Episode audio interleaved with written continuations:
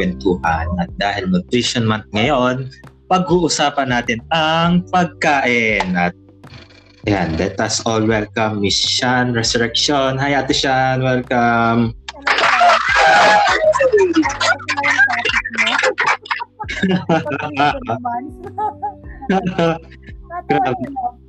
mm. Parang kanina nag-post ako sa my day ko ng ano, tungkol sa nutrition month. Yes, nakita ko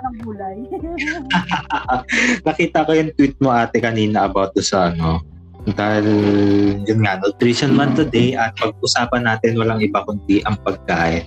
So, eto muna, bago tayo mapunta do sa pinaka main topic natin, which is fast food talaga, uh, ano yung mga kwento nutrition month mo during nung nag-aaral ka pa ate? Actually, wala akong maalala na, na anything significant na mga program. Except nung grade 5 yata ako. Transfer ako from from a Catholic school to a government school sa State U. Uh, hindi ko alam kung anong sanib meron yung teacher namin. Uh, pinasali niya ako for for for, for a quiz bee ng ano, nutrition month. I prepared for two weeks yata, yun. Nagbasa, basa, basa, basa lang, ganun. Tapos, yun nga, uh, sa kabutihang palad nanalo sa quiz na parang then ay yung ang maganda doon na, natalo ko sa quiz na yun yung first honor namin doon sa private school sa Catholic school so na, kung saan ako nang galing other than that elementary high school high school kasi hindi naman usap tuition man pag high school di ba uso ba oh. matandaan sa ano nung Nung wala pa ako sa public school, Diyos ko, uso pa rin ang nutrition na.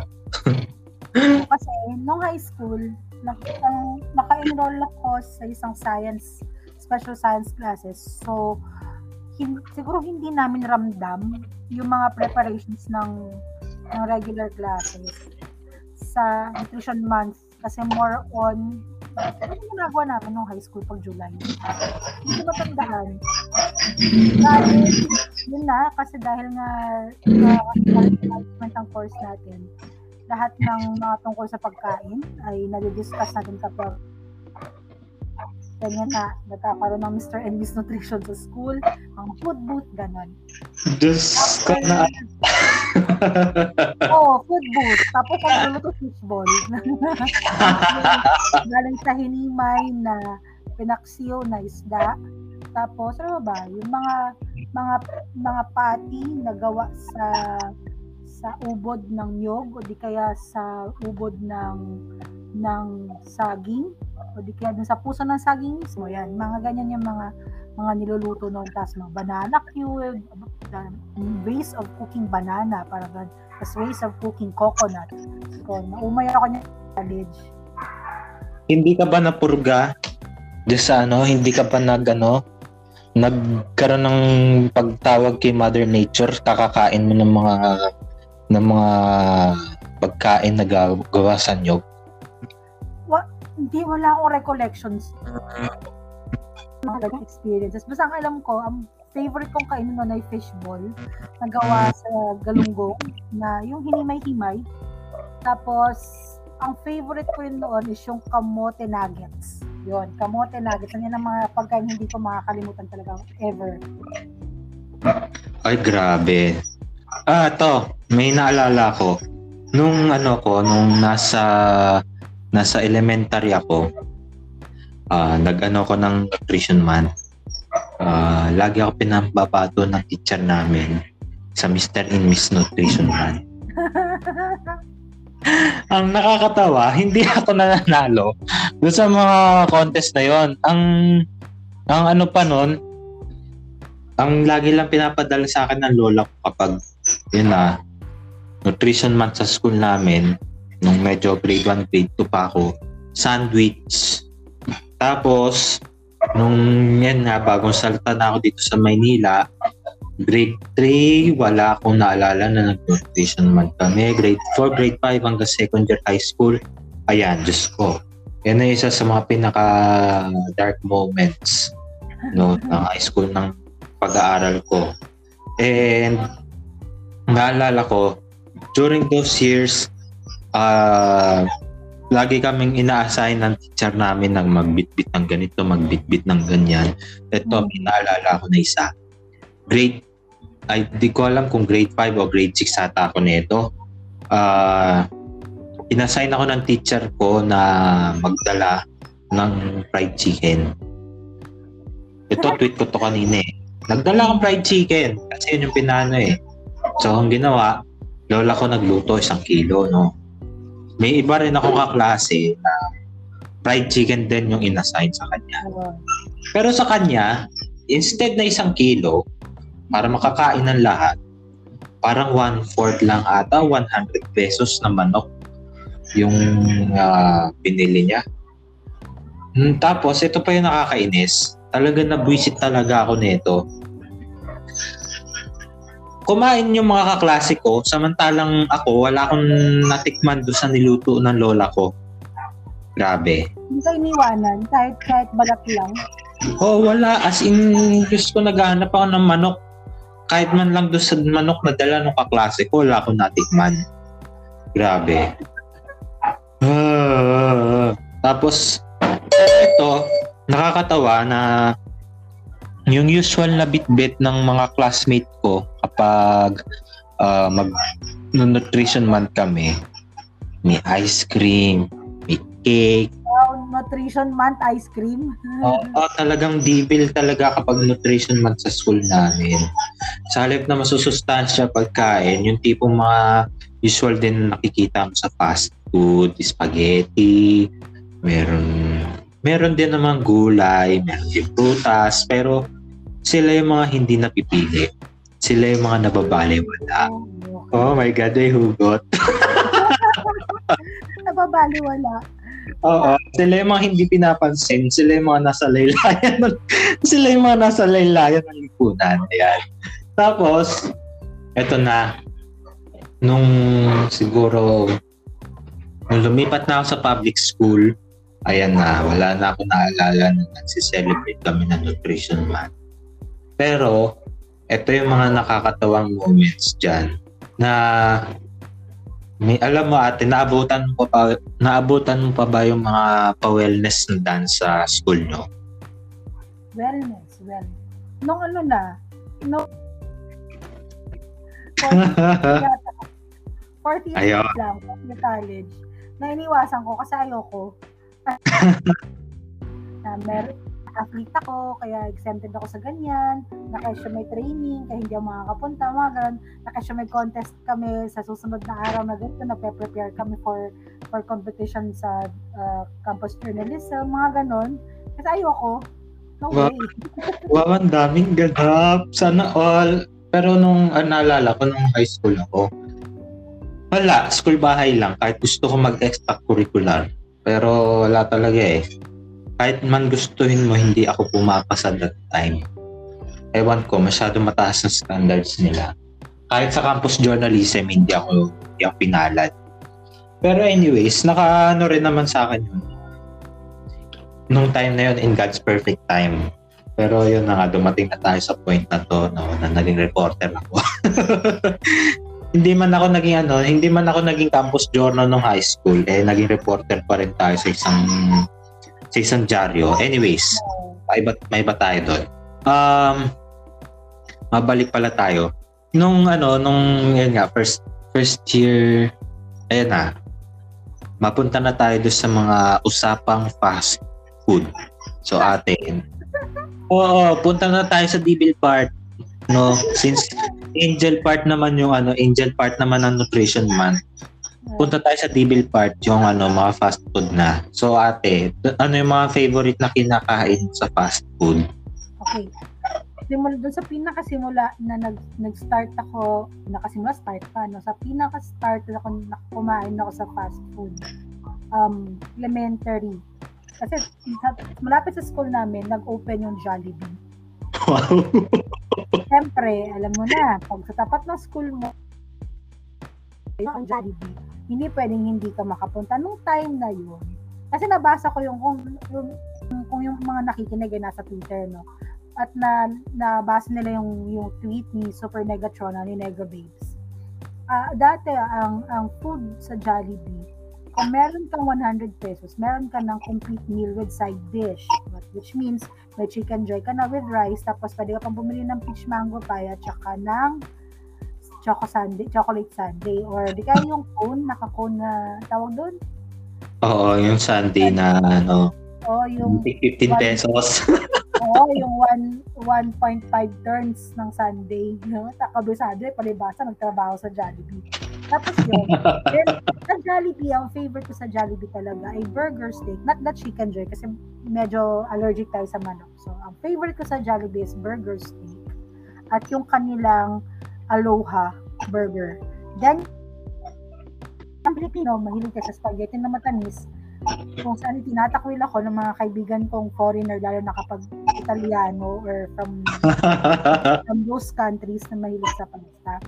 Then sa Mac, favorite ko talaga ay yung sundae, caramel sundae, at saka fries nila. At saka yung, nakalimutan ko yung pangalan, yung burger steak din nila, yung pepper mushroom steak ba yon? Hindi ko matandaan yung pangalan. Oo, pepper mushroom steak ata yun. anything na steak sa mga fast food, favorite ko except, yan, except Ano? tayo. Ayoko yung burger steak ng, ah, ano yung may masarap na tacos? Ah, hindi. Nakabanggit tayo ng mga, no, no. Pero ito ha, disclaimer lang ha, wala tayong ini-endorse dito na kahit na ano, wala rin tayong Wala. sinisiraan. Okay? Wala. Yeah. Ito yung mga best, uh, best fast mga fast food. Meron yung mag-pancake house. Di ba may burger steak dati ang pancake house? Ayoko yung burger steak nila. Tapos, parating sa pancake house, hindi ko gusto yung pancake nila, pero gusto ko yung tacos nila bilang mahilig ako. Anything tacos, nachos, mga ganyan. Pagdating sa Taco Bell, syempre yung nachos nila tsaka burrito. Favorite natin yan. Sila ng Navy, Army Navy. Army Navy. Yan. Pero, nung tumatanda-tanda, medyo uh, karoon na tayo ng konti. ng pera. Napunta tayo sa Subway. Ang alam ko, hindi ko sure kung ma- ma- makategorize as fast food ang Subway. Pero para sa akin, fast food na. Kasi mabilis lumabas yung pagkain.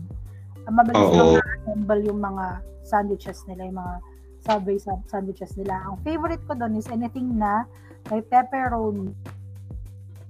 Na yung, yung chicken chicken Subway nila, tapos yung dressing niya ay yung red vinaigrette at saka yung garlic ranch. Yan. Nung nagpa-Maynila, nung na, natuto na ako mapunta ng Maynila at nag-training ako somewhere sa Ortigas, dun sa may Pioneer, may Tropical Hut. Yan, dahil yan kay ano, Sa show. JP, Tropical Hut. Napunta tayo sa Tropical Hut, masarap yung spring chicken nila ng Tropical Hut. At yung kanilang napaka gorgeous and very generous burger na merong pineapple. Hindi siya, di ko alam yung tawag nun sa burger na basta anything na burger na may pineapple, bet ko. Pero anything na pizza na may pineapple, hindi ko bet. Yan. Bakit gano'n, no? Alin? Na ano, na may mga taong hate na hate ang pineapple sa pizza. Hindi naman sa super hate. Maintindihan bakit may pineapple. Ang eh, basta. Yun yun. Hmm, basta hindi ko lang siya bet. So, di ba, for example, ham and cheese.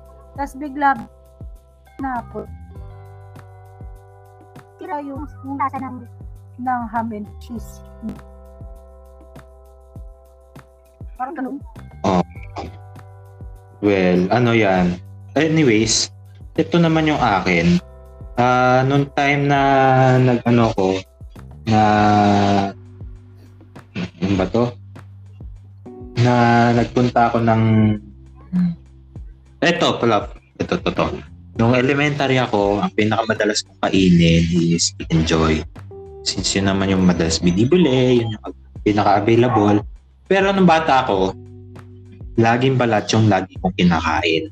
Hindi ko trip yung karne. Hindi ko alam kung bakit. Diyos ko. Ah, Buti nire-regret tinatakwil ko na yung pagiging maarte ko sa pagkain that time, lalo na sa mga ayaw ko ng karne, ayaw ko ng ganito, galing galing ako kumakain ng gulay. Yung tipong ano lang, yung tipong yung balot talaga yung ini-enjoy ko. Pero alam mo yun, grade 3 ako. Doon ako natuto kumain ng karne ng manok. Ayun. Hindi ko na, as in simot na talaga. So, doon ko na na-appreciate manok. Tsaka, syempre, spaghetti, di mo wala yan.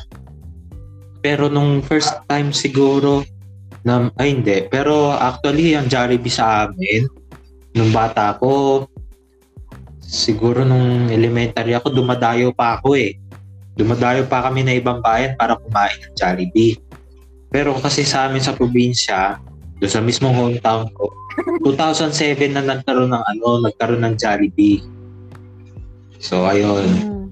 uh, yun din yung reason bakit na-re-elect yung mayor namin ng tatlong terms pero hindi niya natatapos kasi namatay siya, sumalangit na nga si mayor. Eh dahil sa Jollibee, parang yun yung nagbigay ng kaunlaran sa bayan namin. And dyan na, nagsunod-sunod na, may mga McDonald's na rin yun, pero hindi lang nagkaroon, maybe no ano pa, siguro 2018, 2019, pero ah nung nasa Maynila na ako, ayan na, ah usually Jollibee at McDonald's, madalang ang Greenwich, madalang din ang Pizza. Pero ano kasi, yan nga din, hindi naman masyadong kaya ng pera namin that time. Ano, isang beses lang din ata kami kumain ng Tokyo Tokyo. Pero alam mo, nung nagkatrabaho ko, ang yun din, madalas ako suki ng Jollibee McDo kasi mabilis. Tapos, kung medyo tagtipid ka naman, doon tayo sa may Jolly Jeep. Wherein mga lutong bahay yung Ano yung Jolly Jeep? Parang hindi ko na ano yun. Um, Jolly Jeep, uh, usually meron yan sa ano, sa Ayala, sa may Central Business District ng Makati. Pero I think meron din sa uh, medyo tabi-tabi sa gilid-gilid ng CBD na eh, may mga stall na nagtitinda ng lutong bahay, parang kalendarya. Parang mga mobile something-something. Pero ang usual na ano doon, siguro 2019 bagong graduate ng ata ako nito ng college. So, first time ko siyang ma matikman. Ano, makakain doon sa, sa Jolly Jeep. Pero, ang ano doon, ang usually ang ulam din tsaka kanin, usually nagre-range yan ng 70 to 100 pesos. Pero, kebs na sa ano, para sa isang nagtitipid na manggagawa katulad ko noon na wala pang pera. Tsaka ano din, uh, one time, one time, uh, inutusan dati ako ng boss ko na kumain sa salad stop. Diyan lang sa may ano yan. Diyan lang din, along Makati lang din. Within CBD. Pero nung chinek ko yung menu nila, gusto ko rin kumain ng mga gulay. Diyos ko, ang ang price range ng ano nila sa salad stop ay nasa 200 to 300 pesos. 400 na siguro yung pinakamahal. Kaya nakaka-discourage yung kumain ng masarap na gulay. Unless, ikaw mismo ang mag-ano, ikaw unless ang mag-prepare for yourself. Eh, pero sa isa katulad natin na hindi pala tayong time na mag-prepare ng mga gulay na salad. Diyos, Diyos ko, wala tayong ano. Pero usually talaga, gusto ko rin makakain sa salad stop. Pero ito pa, never ko pa na-experience din kumain sa Subway. Though, meron na siya sa LRT, ay sa MRT sa Ayala. Oo. Palit sa Family Mart doon sa MRT. Hindi pa ako nakakakain doon. Though kahit na nag-BPO din ako just for couple of months sa Quezon City, eh, hindi ko rin na-try na kumain sa Subway. Though, masarap din naman, tingin ko masarap din naman ang Subway. Pero hopefully makakain din ako doon. May mga ano din, may mga fast food din. May mga tikman din ako ng mga pagkain na hindi ko pa na hindi ko pa natatry bilhin mismo.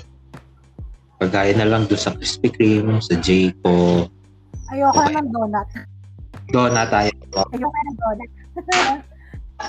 Parang ano, tempting, actually tempting ang donuts. Tempting ang donuts. Pero, uh, if you're growing older, parang ang isang kagat mo ng, ng, ng donut, parang katumbas niya, maintenance, parang ganun. Kaya nakakatawa lang kasi dati, um, si, si Papa kapag off na ng ano niya, kapag R&R na nila, pag nabili R&R, uuwi siya sa amin sa probinsya.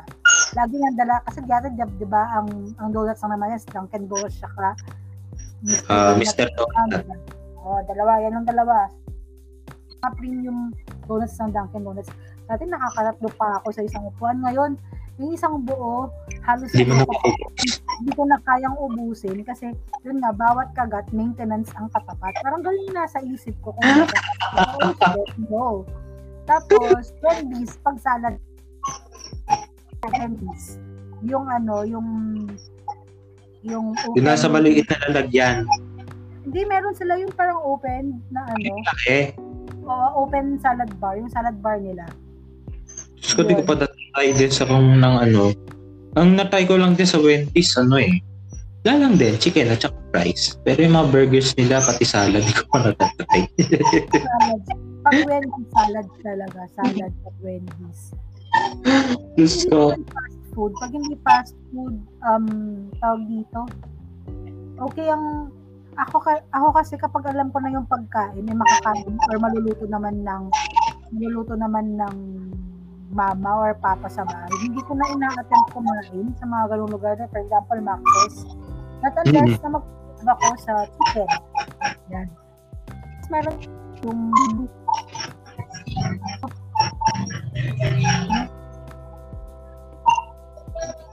para Salisbury steak. Ang bakit pangalan niya? Kainis. Kapag Google Ah, Kenny, Kenny Rogers. Kenny Rogers. Kenny Rogers, okay ang Oh, Kenny Rogers. They offer something na hindi usually naluluto ng mga ng sa bahay. Naluluto mo siya kapag meron kang sobrang daming oras na magluto. Then, ano pa ba? Shakey's thin crust pizza. Yan. Tsaka yung kanilang ano, mojo sa Shakey's. Sa Greenwich, garlic bread. Ano bang meron masarap sa Greenwich aside sa garlic bread? Yung matanda. Hmm, hindi ko rin alam eh. Kasi hindi ako ma- hindi ako mahilig sa pizza ng Greenwich. Pero pakain mo ako ng pizza ng ng ano na yun yung merong spinach pizza. SNR. Hindi. Spinach. Hindi ko pa narinig yun. Meron yung Teka nga.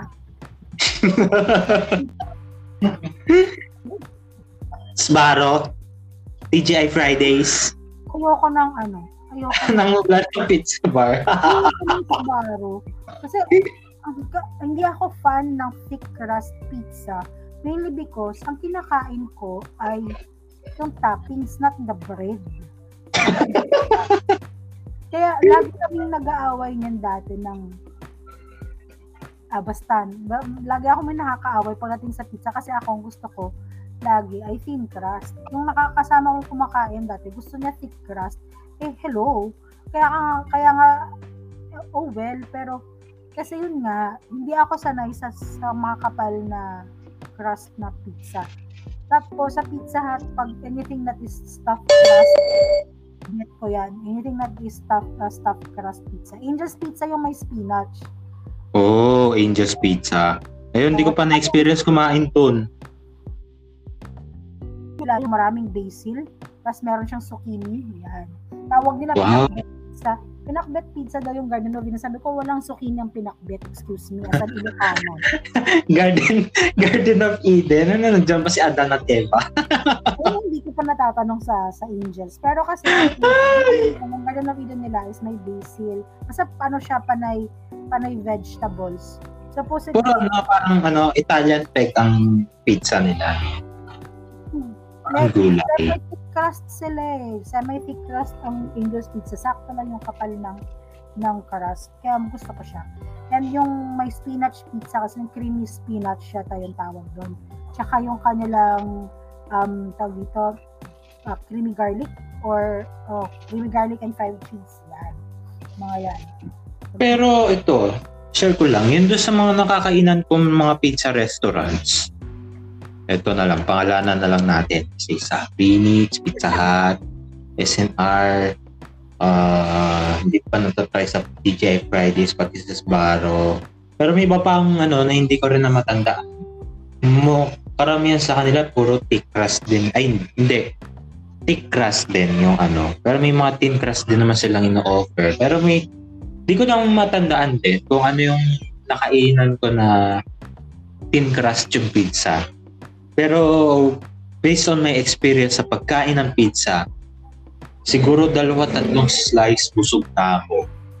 Hindi na ako mag-aano kasi yung tipong pwede ka ng you know, ano yun yung batok mo ganyan. Oo. Oo, nakakaano sa batok. Pag ano, pag ang ang pizza ay more on veggies, kaya kong makatatlo na slices. Pero pag may mga meats and all, Yun na. hindi na. Hanggang isa na lang. Sa shakies, ano. Hmm. Ano pa ba? Fries. Yan. Yan, ang pinaka ano, pinaka Yun nga, kasi diba nagkaroon ng, ng problema sa supply daw dahil nga sa war sa Ukraine and Russia. green. Oo. Ang, ang take ko naman dyan, sila lang ba ang pwedeng mag-produce ng Yan nga.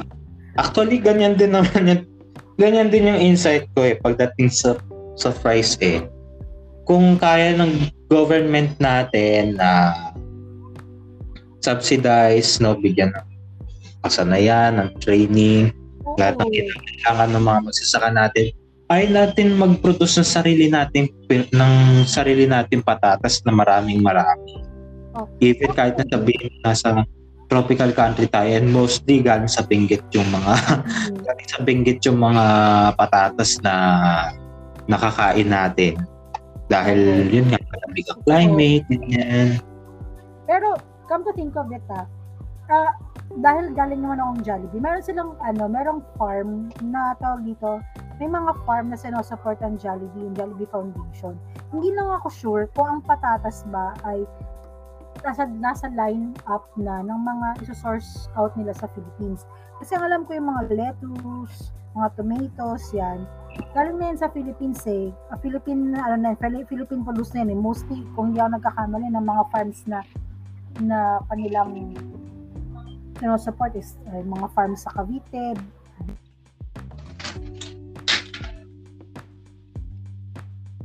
Ito yung na-experience ko sa fries lately. For several months already, I know hindi lang kayo nakaka-experience nito pero marami sa atin. Eh hindi maka-order ng large fries sa isang kilala.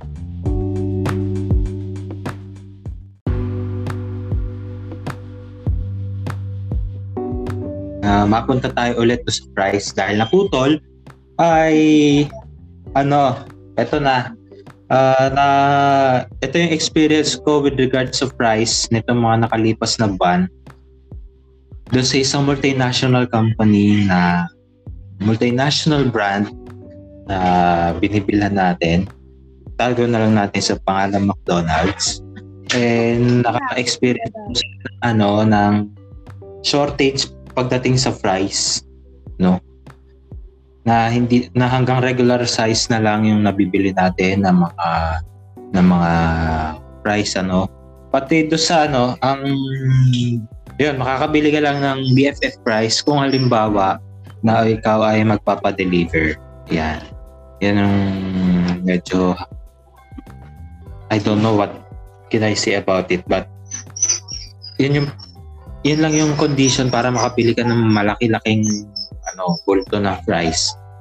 Pero kung sa ibang branches naman, kagaya ng Jollibee, ano, ah, nakakabili naman ako ng large fries. Pero kung halimbawa naman sa Phoenix, pati sa KFC, ito rin, na-experience ko rin to for so long, na pasulpot-sulpot yung ah, supply nila ng kanilang fries at saka ng kanilang potato wedges no na kapag kakain ako sasabihin ko, ay wala na naman. Parang kailan lang may supply pa kayo tapos naubos na naman. So yun, something like that. na isang malaking problema ang supply ng fries. Hindi lang sa Pilipinas, kundi pati na rin sa ibang bansa. Katulad ng bestos na basa pa ay South Korea, Japan, pati Indonesia ata, nagkakaproblema rin sila sa fries. Ayun, ate siya. Ayan. Naririnig mo na ako. Yes! Ayun. Bigla ka nawala. Like 30 minutes na siya. Actually, kasi ngayon yung nagkaroon ng shortage ng fries. Eh, kahit naman noon, nagkaroon na rin ng shortage ng fries ang Jollibee. Uh, kung di ako nagkakamali, sometime between 20, 2008 to 2015, may mga instances na nagkaka-shortage ng fries. Hindi, naman dahil sa magkaroon ng war, kundi talagang konti lang yung pumapasok. Nagkakaroon din nga na ano nila ng allotment per store dati. So, kumbaga, uh, hindi lang naman siguro about the war yan, kundi tungkol na rin siguro sa, sa supply. Oo. Kasi may mga instances talaga yung hindi maganda yung quality of harvest and all. So, kaya yun. And eh, it's a wake-up call na rin siguro no, sa ating mga ano, ating mga government officials. Kareng.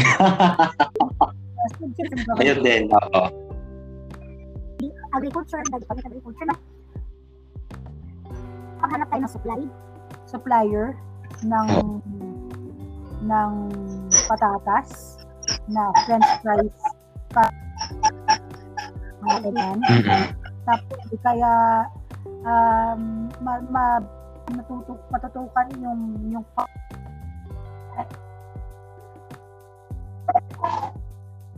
kasi ng klase ng yung variety ng ng patat food. Ang, ang pangalawa doon, Gab, aside from the supply, is yung processing ng fries kasi may mga may mga fast food chains na ang kanilang fries ay frozen bago lutuin.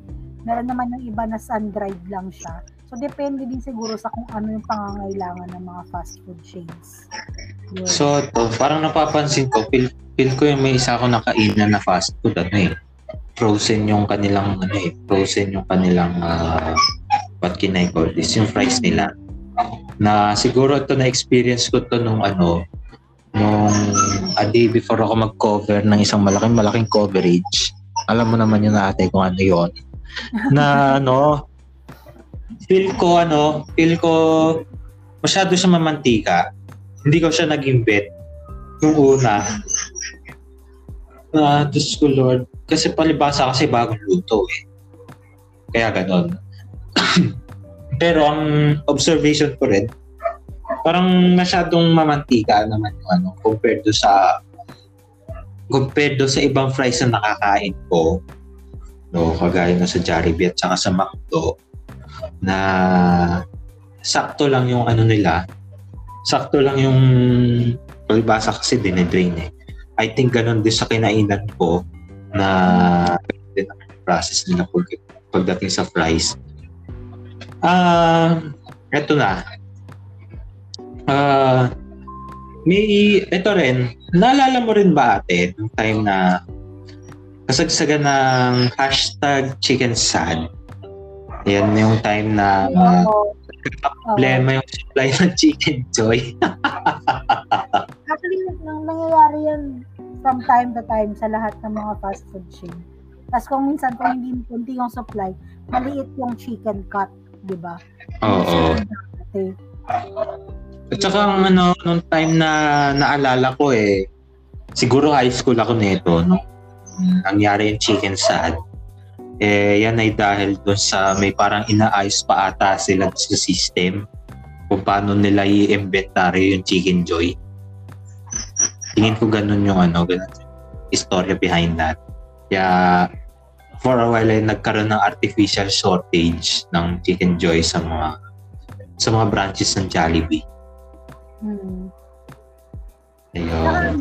Tapos Oh, go ahead. Yan, sige, sige. Um, assistant kasi sa chicken chicken or sa in, in general yung livestock production sa Pilipinas meron kasi yung mga sakit na nakakapasok. Hindi ko, ah, yun ang pinagtatakan ko. Paano nakakapasok? yung mga sakit ng manok sa Philippines, eh, hindi naman tayo nag-i-import ng live chicken. Ang usually na na ini-import natin is yung dressed chicken na. Kaya ako minsan parang, huh? Ano nagkaroon ng birds flu? Ng bird flu, ng avian flu. Ano, oo. Ano yun? Uh, airborne na nalanghap lang nila out of out of nowhere yung ewan na, na hindi ko rin alam kung paano siya natatransmit sa mga sa mga chicken. Kasi ang, na, uh, ang naalala ko din, kapag ganyang avian flu o kaya bird flu, usually ibon sa ibon yan eh. So pag may, ah okay, kasi, oo oh, nga oh, naman, hindi naman chicken oh. chicken yan. So, oh, in general talaga siya na, in general, in general talaga siya na ano, Oo, na uh, ibon. Ng mga ibon, lahat ng types of birds. Whether they are flying or not. Yun na nga. Pero ewan ko kung tama ako, Diyos ko. Check nga natin si Dr. Google kung pa kung ano nga paano nga ba nakukuha ang bird flu ng mga ng mga manok.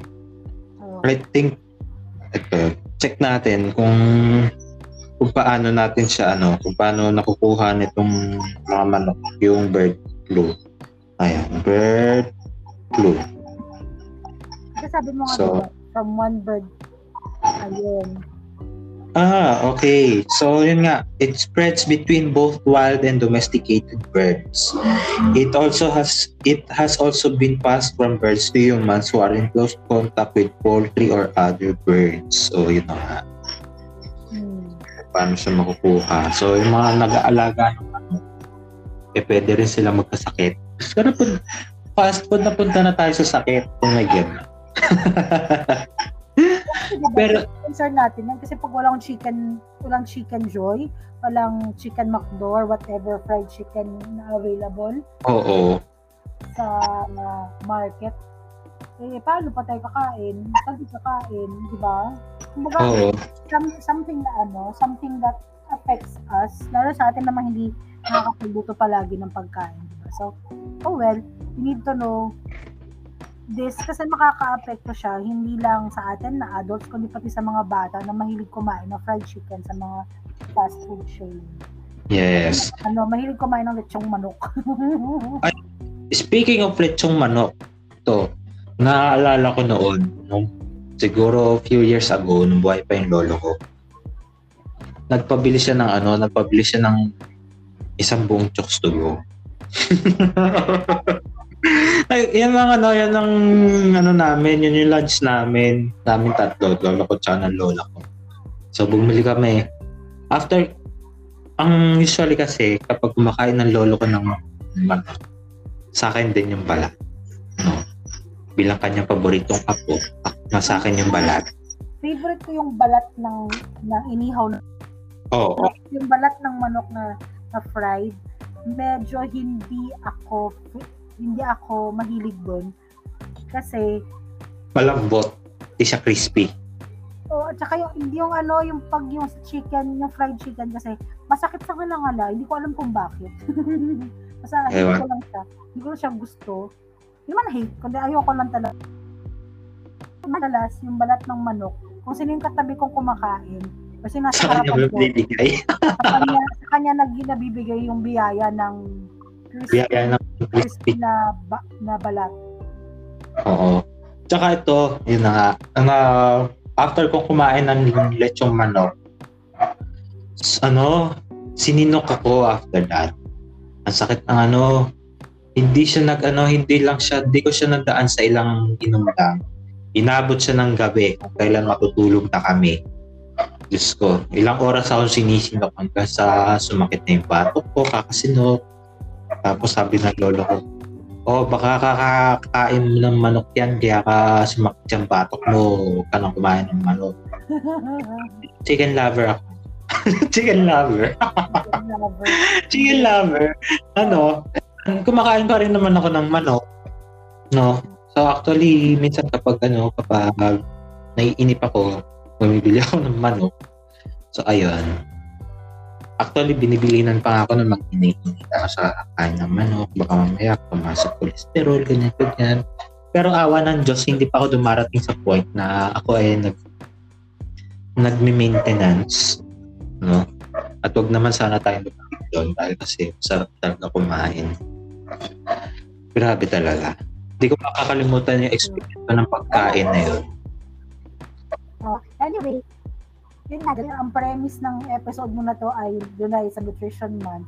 Siguro, ma-advise natin sa mga bata pa, mas bata pa sa atin na um, Kumain na masustansyang pagkain. Oo. Aside Eh. from that, okay lang naman. yeah. Okay lang kumain sa fast food. In moderation. Yes. Kung nag-crave ganon, kapag kasama mo ang barkada kasi yung ano, dyan lumalabas lahat ng mga kagalingan natin pag kumakain sa fast food chain. Kagalingan sa katotohan, kagalingan sa ingay, mga ganyan. And uh, pag ano, mga araw-araw, mga bata, maawa ka sa mga when you, when you reach the age of snacks yan. Kasi dyan na nagsisimula lahat, lumalabas yung mga yung mga Sakit-sakit. And uh, balansehin ninyo yung pagkain sa fast food at pagkain ng kulay. Yung mga kaibigan kasi tayo kumakain ng kulay. Ang rason nila, uh, may vitamins naman. Yung nabibigyan siya ng mga ng mga so, tandaan nyo hindi lahat ng vitamins ay natural. Oo. Oo. Mas nakakatakot ng synthetic synthetic ba? Synthetic Oo. vitamins. Yeah, synthetic. ako talaga, hindi mo ako mapapakain ng ng ampalaya kasi unang-una, mapait. Pangalawa, Oo. mapait siya. Yan. Pero kapag Yun talaga yun. Oo, kapag Magkakasabay tayo dyan. Oo, pag ginawa mong ensalada yung ampalaya, di ba, ilalagay ng asin tapos uh, pinipigayan Oo. para matanggal yung sobrang sobrang pait. Tapos ampalaya, okay ako. Basta meron siyang kasama yung ginulay, yung yung Gisadong gulay. Ano. um, itlog na may, na may ampalaya, ayoko niyan. Yung ampalaya sa pakbet, eh, tulukan na ako. Ano ba ba?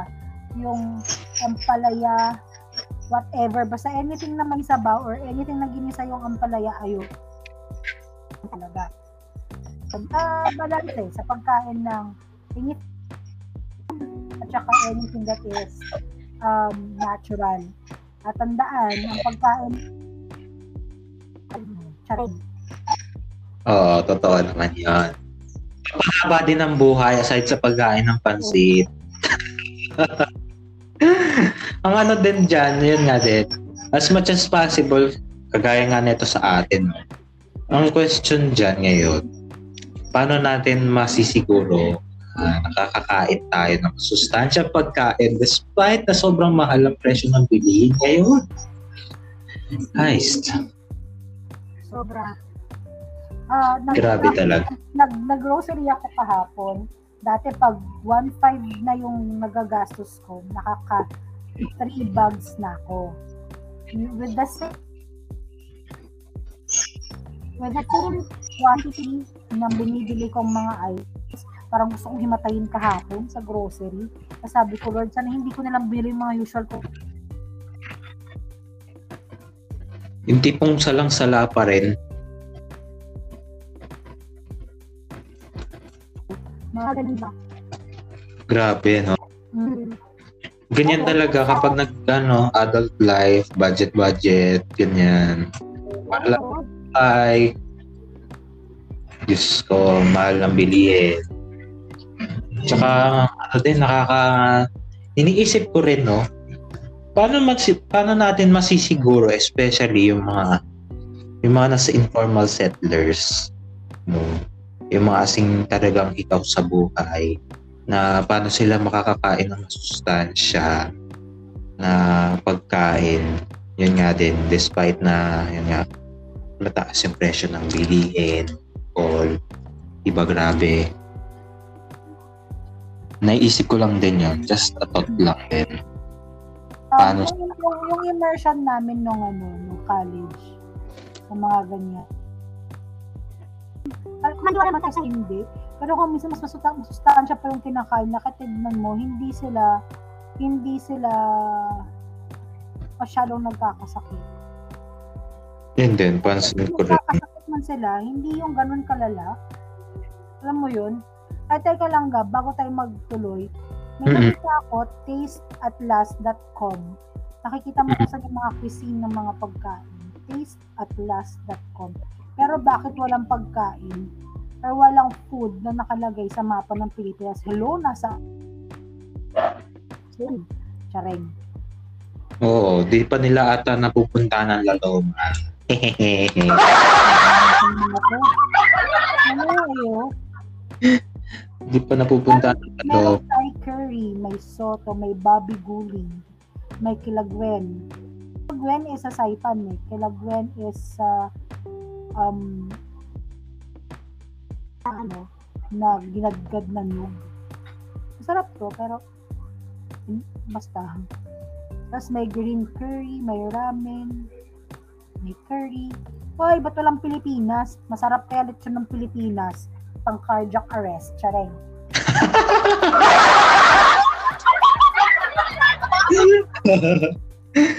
Diyos ko. Ayun na nga, di pa nila nagano, di pa sila pumupunta siguro ng Pampanga. Marami rin pagkain doon. Oo nga. Hindi pa nila natitikman ng kare-kare ng Pilipinas. Ang Yun, kare-kare, adobo. Daming versions. Yan. Anyway, Gab, ako yung Mm-mm. nakakatagal. Ayun. So, yun na nga. Dito muna natin tatapusin itong ah, episode na ito. Maraming maraming salamat, Miss Shan, sa pagsama sa akin sa episode na ito. Medyo bitin itong episode natin ito for tingin ko ano eh, ah, aabutin to ng nasa 30 minutes pa lang to for sure kung ilalabas na to on, sa Spotify pati sa ibang streaming platforms. So ayun, thank you Ate Shan for ano for joining me here and hopefully eh maka, makasama ka makasama pa kita sa mga susunod pang episodes talking about anything under the sun. Yan lang.